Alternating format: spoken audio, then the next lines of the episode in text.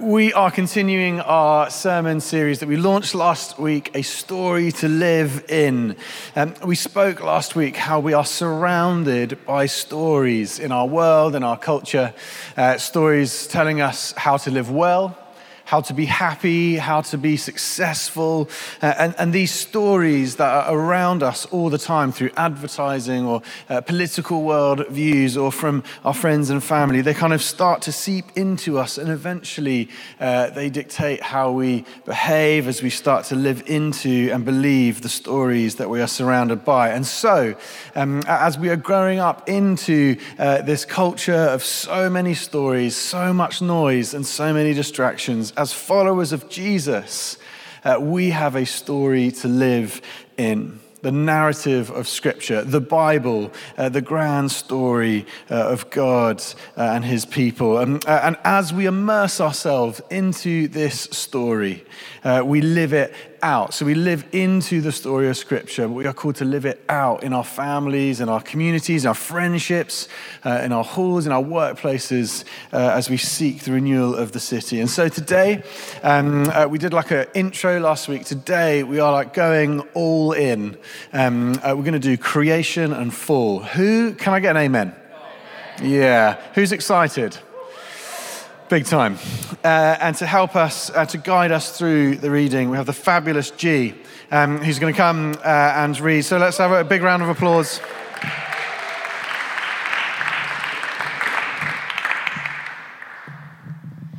Our reading is taken from Genesis 1, chap- chapter 1, verses 1 to 4 and 26 to 27. In the beginning, God created the heavens and the earth. Now the earth was formless and empty Darkness was over the surface of the deep, and the Spirit of God was hovering over the waters. And God said, Let there be light. And there was light. God saw that the light was good, and he separated the light from the darkness. Then God said, Let us make mankind in our image, in our likeness, so that they may rule over the fish in the sea and the birds in the sky, over the livestock and all the wild animals, and over all the creatures that move along the ground. So God created mankind in his own image. In the image of God, he created them.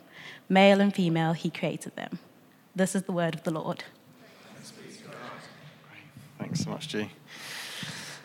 Uh, so today, we are in the beginning. Genesis, which simply means the origin, like kind of th- where it all uh, began. And uh, as we said last week, uh, I'm going to miss out so much more than I could possibly have time uh, to cover in. So, therefore, there is so much more to discover and explore. And our hope as we speak into uh, this is that you kind of have a sense of, of hunger, of longing, a desire to go and then search a little bit further into this story. And uh, there's a super helpful resource uh, for doing that uh, by getting yourself a copy of Pete Hughes's book, All Things New. And again, I did it this morning. Um, I, imagine I've just picked it up. Um, it's, it's still on my kitchen table. Um, uh, I meant to bring it this morning as well. Like, oh, Pete, what a book? Um, uh, Pete Hughes All Things New. Uh, lots of what I'm going to be speaking about today is uh, in that book. And uh, Pete Hughes is a friend of ours here. He spoke at one of our online services, and, and Hannah actually um, used to go to his church in King's Cross. And he, in this book, gives us a really helpful framework for understanding understanding both the pattern of Scripture, the pattern of the Bible, but also the pattern of our apprenticeship as we follow Jesus. And it is this it's creation, decreation, recreation. And let me just rifle through that. Firstly, creation. God creates the world, uh, and humanity is fully alive in relationship with its creator, God. Like humanity is in right relationship with God, with one another, and with the created order. And we'll be speaking more into that today. It's a vision of what we were made for, intentional, um, intentionally made for, and designed for. And it's also a vision of what we are destined for. And then uh, decreation. So uh, in the creation story, sin enters the world, and things are broken off from their original intention and purpose, and death becomes part of the story. But then recreation because of God's uh, overflowing mercy and grace and love. God pursues us and makes a way for us to find home in his presence once again. And so, um, before we dive into uh, the story of Genesis 1 to 3, uh, I want to start uh, with this. Um, uh, do join in if you can, um, and we'll see how this goes. If you like a lot of chocolate on your biscuit, yes, Tim, you got my back. Um, uh, there was quite there was quite a few more people singing in this morning. Um, uh, so that song, out of context, if I just sort of start singing that song, for those of you uh, who don't know that song, you're probably thinking, I thought he was weird. That just confirmed it.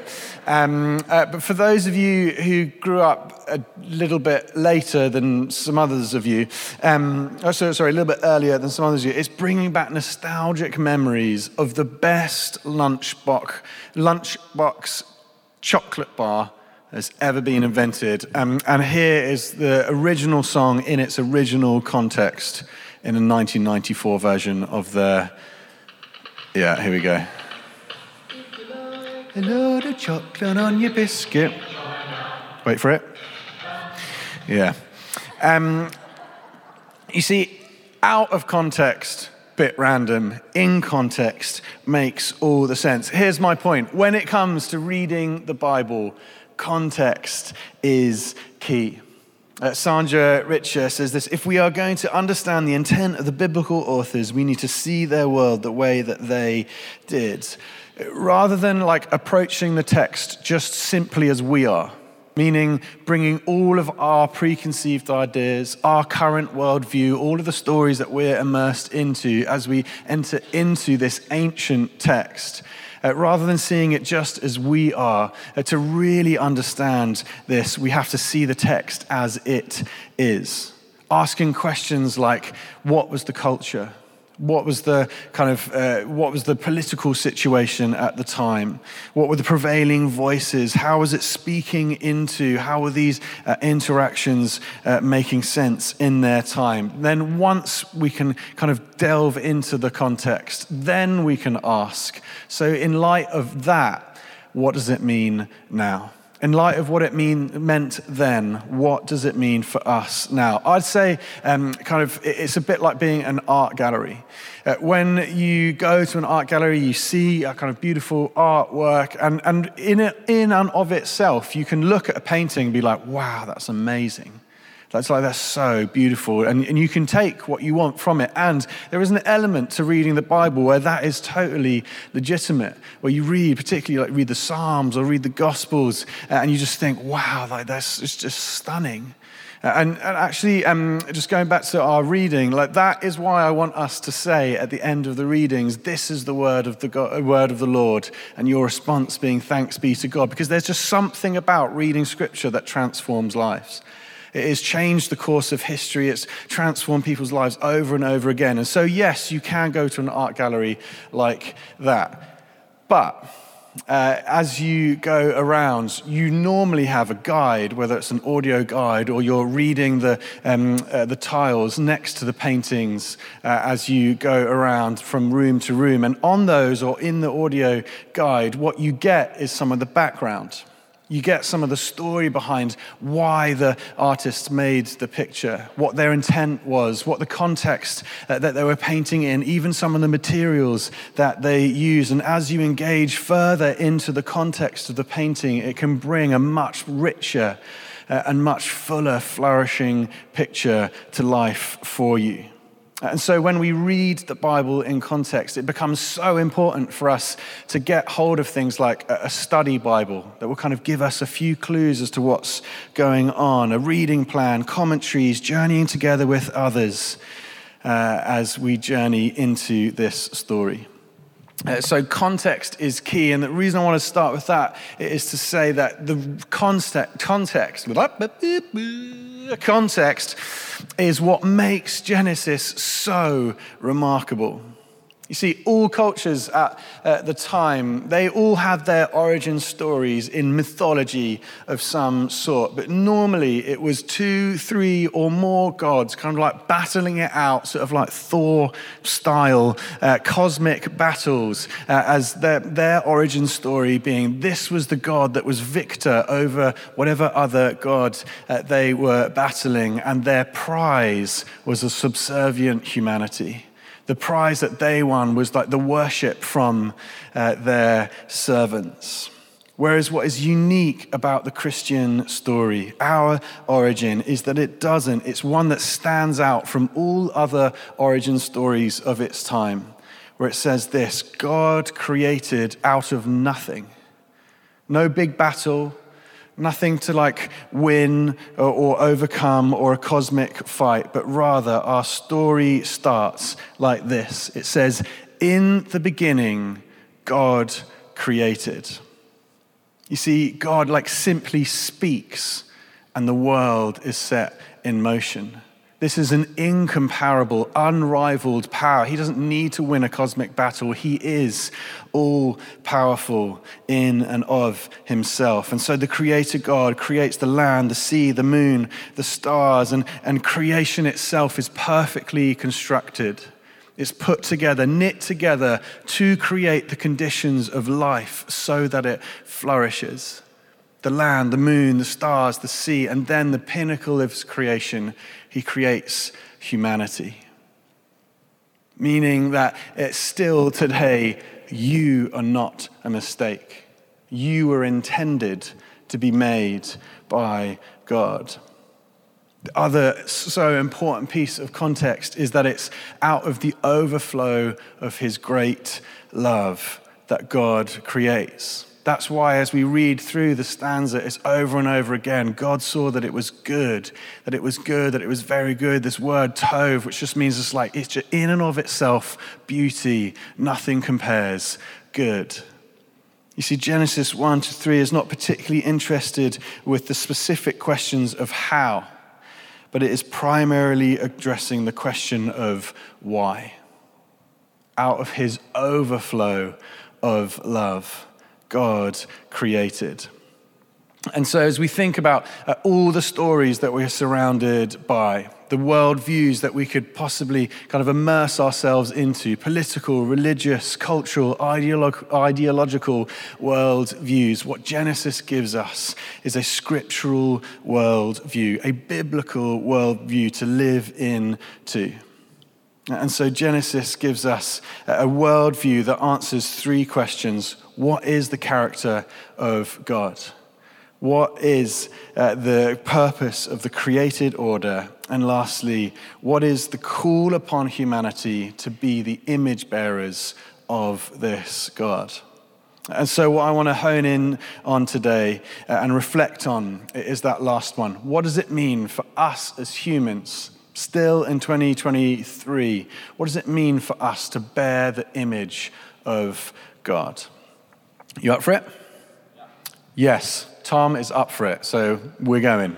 Um, so, first thing, I just want to draw out three things, and then we'll move on to Genesis 3, uh, and then we'll, um, uh, we'll land it there. But firstly, I think it means uh, one, one of the implications of being made in the image of God is this that we are oh, that was a quote. We are sons and daughters. Verse 27 says this God created mankind in his own image. Uh, the Hebrew word for image there is selem, so like to bear the image. Um, last week, uh, I was holding my three year old son, and I saw someone I hadn't seen for a while. And they came up to me and was like, John, he is your spitting image. Um, which I was like, I don't look like a three-year-old, but like I get what you're, I get what you're saying. Um, it, you know, when someone says that, it, it's someone, it's like they, you carry such a close resemblance to one another. I can see you, I can see each other in uh, the both of you. And so uh, the point of verse 27 is this: what my son is to me, you are to God. You bear the image you bear such a close resemblance to God. It's like you carry around God's DNA within you, his heart, his character, his mind, his wisdom. You are made in his image for close relationship with him. Uh, the second implication of uh, being a son or daughter of God, it means this you are loved. You are loved perfectly by a perfect father. Some of you have had great experiences of really good, attentive parents in this lifetime. You know what? God is so much better than that. Some of you have had really bad experiences or even non existent parents. But God, in His kindness, in His tenderness and His compassion, can perfectly love you, restore what has been lost, heal what has been broken you are always perfectly loved by a perfect Father in God, for you are His child. Secondly, being made in the image of God means this we have a royal identity. Um, Psalm 8, uh, King David is looking up at the, stars, the sky, I can't say that word, stars in the sky. Um, uh, and he says this He says, When I consider your heavens, this is like his worship song, his poem to the Lord, the work of your fingers, the moon, the stars which you have set in place, which what is mankind that you are mindful of them, human beings that you care for them. In other words, in this moment, uh, David is asking the question, What does it mean to be human? What does it mean for me to exist? To have my being and place. And you're expecting the answer, the second, uh, this next line in verse 5 to be like, I'm nothing compared to all of this, compared to all of creation, compared to the billions of stars and galaxies out there. Like, what am I? I'm dust. I'm nothing. I'm no one. Yet, verse 5 says this You have made them, you and me, humans, a little lower than the heavens and crown them with glory and honor. You made them rulers over the works of your hands. You have been given a royal identity. What David is unpacking there is what it says in Genesis 1:26 that you have uh, been made in the image of God, created to rule over the earth. That is the role of royalty, to rule and to reign. You see, in context, unlike any other story and origin story of its time, uh, where humanity was uh, kind of uh, the victor's spoils to be the subservient um, worshiper of the new master, rather, our origin story is that humanity is created to partner with God in the stewarding of his good creation. You are his son and daughter, and you are invited as a result to share in his rule and reign. That is crazy. When I think about my life, I'm like, God, are you serious? Like, you want me to share in the stewarding of your creation, all this? And you have called me royal. That's, that's a, that's a mind boggling position to have been called into by the Lord. Maybe you need to receive this afresh again today. For, for in, in the learning of what it means to be made in the image of God, that should just change everything about you. Every decision you ever make, every, every decision that you make for the rest of your life. I am a child of God. I have been called royal, been given purpose, been given dignity. I've been given intrinsic value and worth. That is going to change the way that you live out your story. You have been made royal, and that cannot be taken or lost from you. Which brings us to implication number three that we are God's living statues in the world. Uh, one of the other ways that the Hebrew word uh, for image, tselem, would have been understood is when uh, people would use it to describe a statue. Now, again, out of context, that doesn't mean much, but in context, it is utterly profound. See, in the ancient Near East, um, uh, every god had a temple and every temple had a statue. So uh, people had lots of gods that they would worship.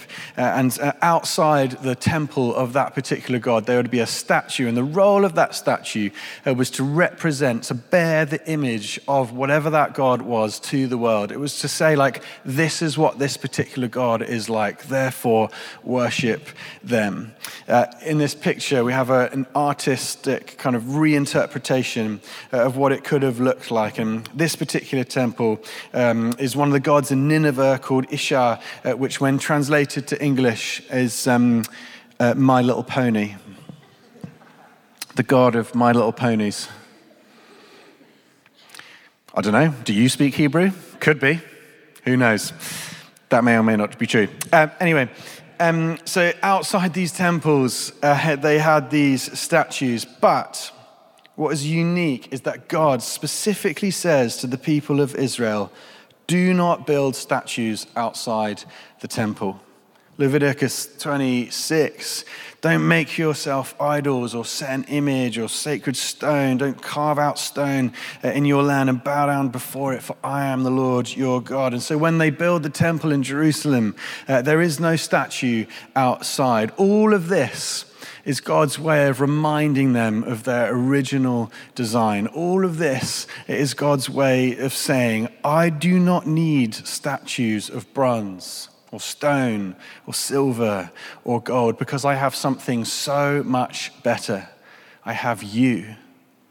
I have you, my living statues. You are my tselem. You are the image uh, of me carried into the world to show the world what I am like. And what's more is that you are living statues. You're not kind of motionless stone outside a temple, but in Genesis 2 7, we see where God breathed his life into uh, humans, his life giving, sustaining power, his presence into humanity. So now we are living statues containing the very presence of God within us, carrying that presence into the world. I think of days like the Saints in the City Day, where we go out once uh, or twice a year. We um, go litter picking and we do gardening projects and we serve coffee and we celebrate a big kind of family uh, community uh, party out here. And we're like wearing these bright t shirts uh, that you see in the picture here. It's like we go out into the city of these like brightly colored living statues to say, Southampton, this is what God is like. He brings joy. He brings light and lightness. He brings life giving grace. He goes into the forgotten about dark places uh, and he brings, uh, and he, he brings life out of things that have been lost, forgotten, and left to die. The overgrown spaces and the forgotten parts of our city, he loves them too. We show the city what our God is like, but it's so much more than a Saturday every now and again. You know, consider your life for a moment, the job that you have, the people that you live with, the people on your road, your social networks, your families, your friendships. What is God's plan to bring about his renewal and restoration in those places?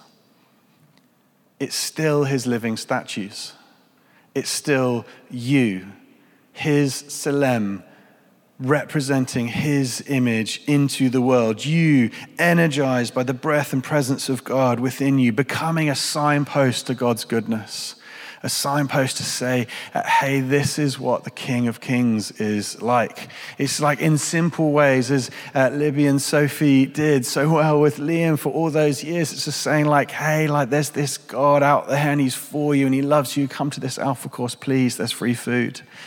It's signposting to a kingdom and a life that is better than the one we currently live in. You are loved because you are a son or daughter of the King. You have been given a new position of authority and power as his royal nation, his royal identity. And he has called you to be his living statues. He has dignified you with purpose to be as living statues throughout all the earth. That is a story worth living in, and that is a story worth living out. But Genesis 2 is very quickly followed by Genesis 3. And if we go back to our pattern, We've got creation and all the beauty and all the wonder and all the kind of like, oh my gosh, I can't believe how good that is. And it's followed by Genesis chapter 3. But just like a, a sidebar, um, uh, our story does not start in Genesis chapter 3, but it starts with this glorious image of freedom, of life and flourishing. Uh, and so then in chapter 3, uh, it, it tells us how created order itself is unraveled through sin.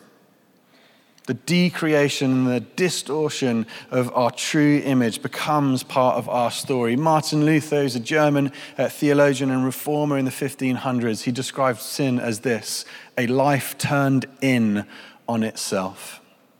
You see, you were created to orbit God.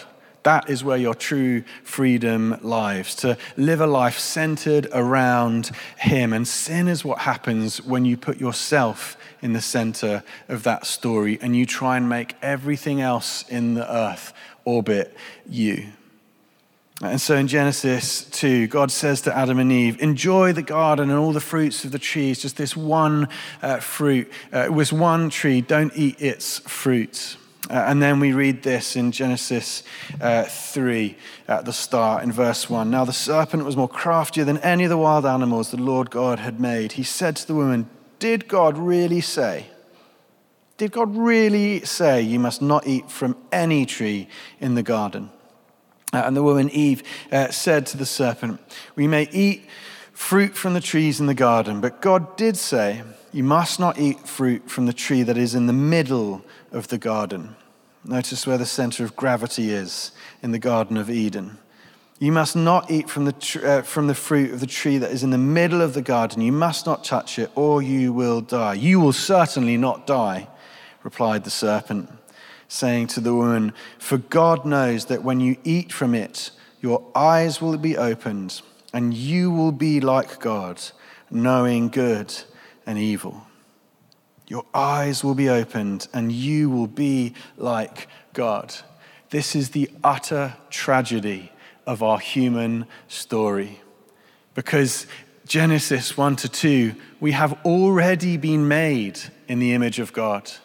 We have already been given our status as his children, his royal identity, his living statues called with a vocation into the world. And then the serpent says, You will be like God. What he's basically saying is, You don't need to settle for just being like this king and his kingdom. Why not build your own kingdom where you are king?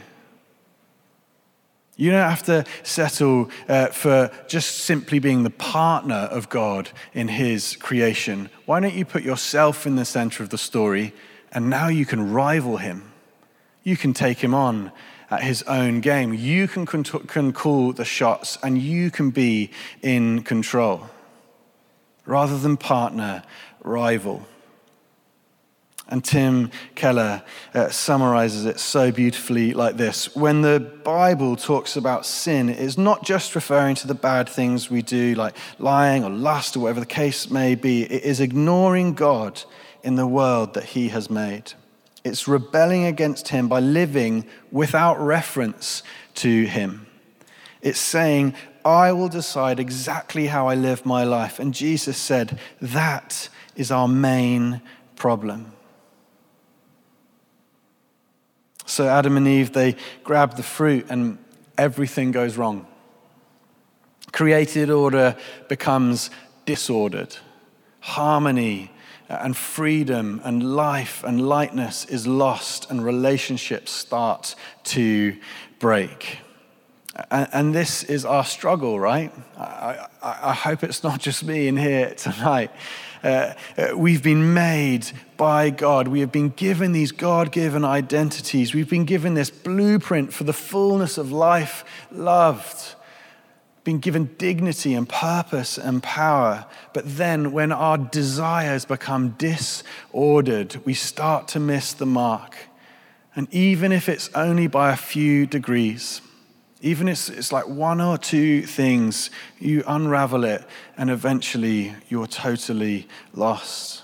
Ultimately what it's doing it's not like this kind of like bad condemning uh, thing. All that's happening is that you're just moving further and further away from who you were truly created to be. You're moving away from freedom.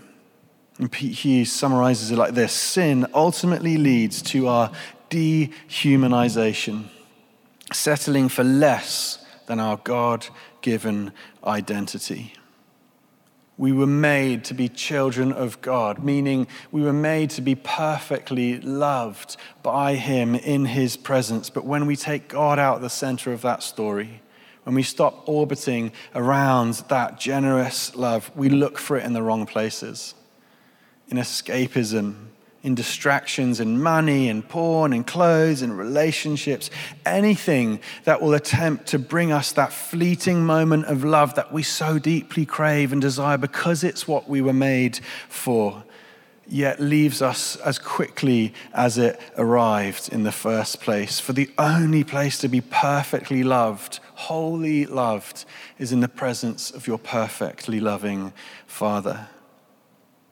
We've been made to be royal ruling and reigning alongside, in partnership with our King. Yet, in our distortion, in, in our desire to become kings of our own lives and take control back, at what we are doing is we're effectively like we're taking the crown off God and even the crown off ourselves because we've been made royal too. And then we put it on other things. We put it on stuff that we desire. We put it on our uh, desire for success we put it on our desire for satisfaction. We put it on our desire for comfort and control, and it all leads to brokenness and pain.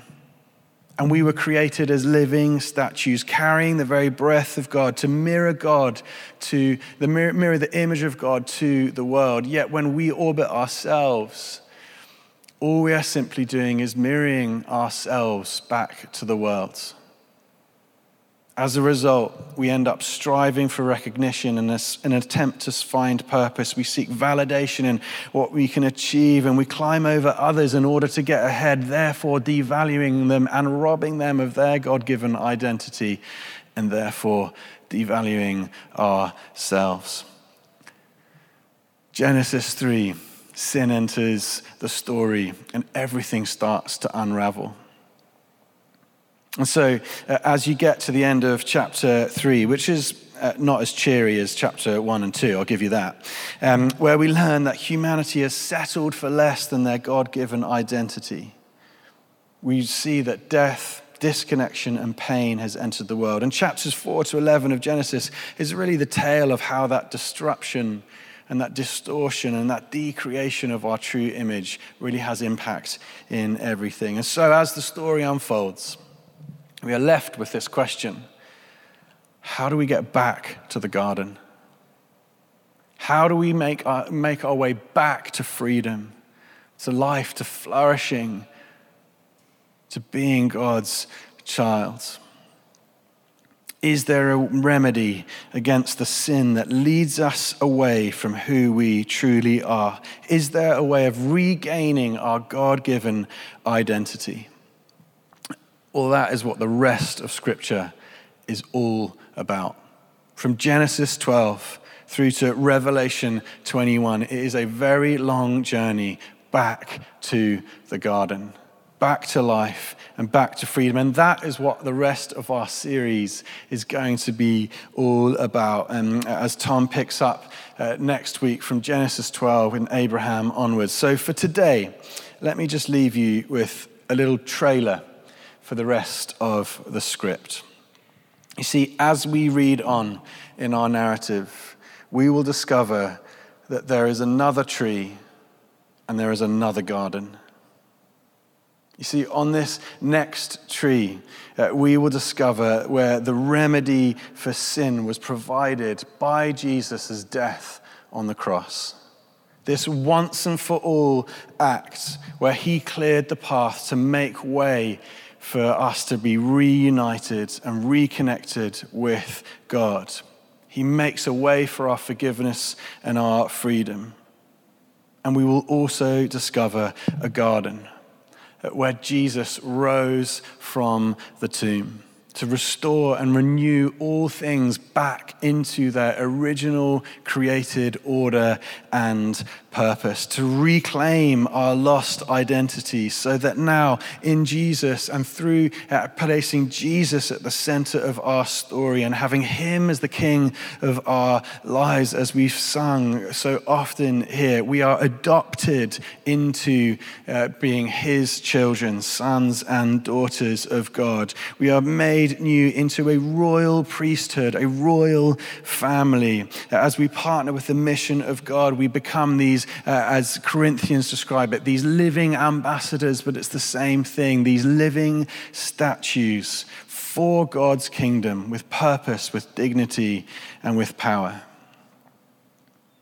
So, as we live into this story for the rest of this series, we will discover that the breath of God is very much alive and active in the world today. His energizing Holy Spirit, leading us, empowering us, transforming us, renewing us back into the identity that we were destined and made for. For as we follow the way of Jesus, we are step by step making our way back to the garden. Let's pray. We're just going to take a moment, just in quiet, and uh, before we uh, respond with one last song.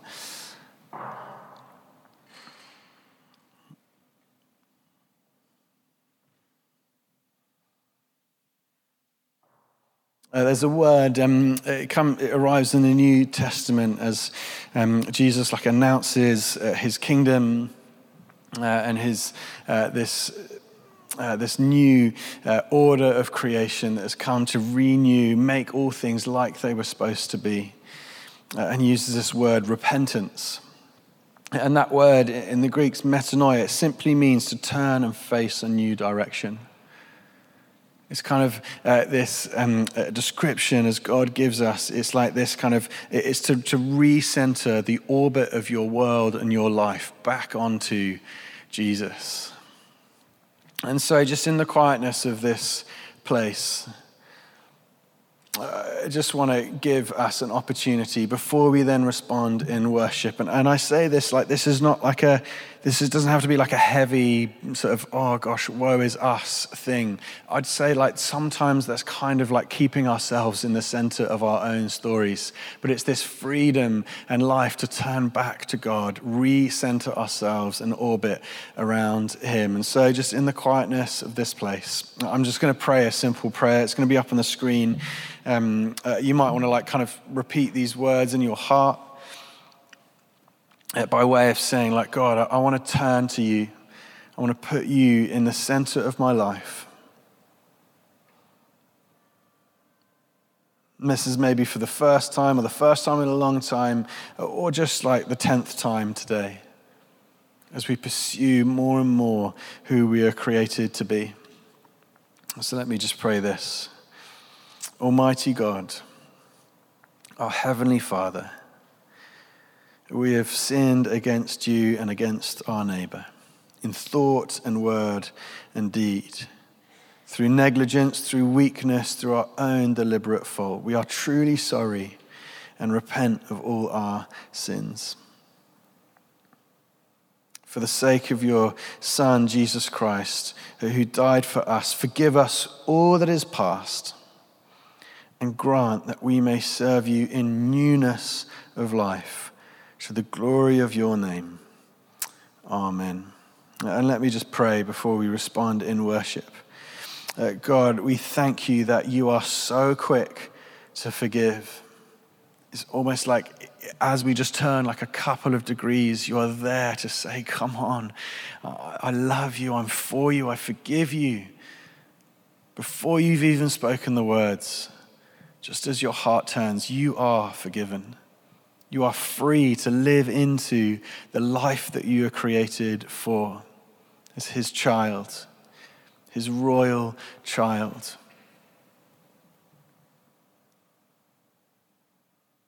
And Lord, we thank you that whenever anyone turns to you, as it says in 2 Corinthians 3, anyone who turns to the Lord, the disconnection is taken away and the Spirit is given. For where the Spirit of the Lord is, there is freedom. And so, Lord, we long to walk in more freedom. Just, um, just last, but I'll, I'll, shut up after this. Um, uh, just as, as preparing, just thinking about um, Gen Z uh, or Gen Z in English, um, uh, just that's currently 8 to 23 year olds, just thinking there has never been a time in history where your identity uh, has been so up, so up for grabs, where your identity has been wrestled with and there are so many options and distractions and deceptions and distortions in the stories of the world. And my heart for you is just like, oh, come to Jesus. He is the only place where freedom is available. Reorbit, recenter our lives around you, Holy Spirit. And we do that knowing that you are good, that you are gracious, that you're kind. Amen.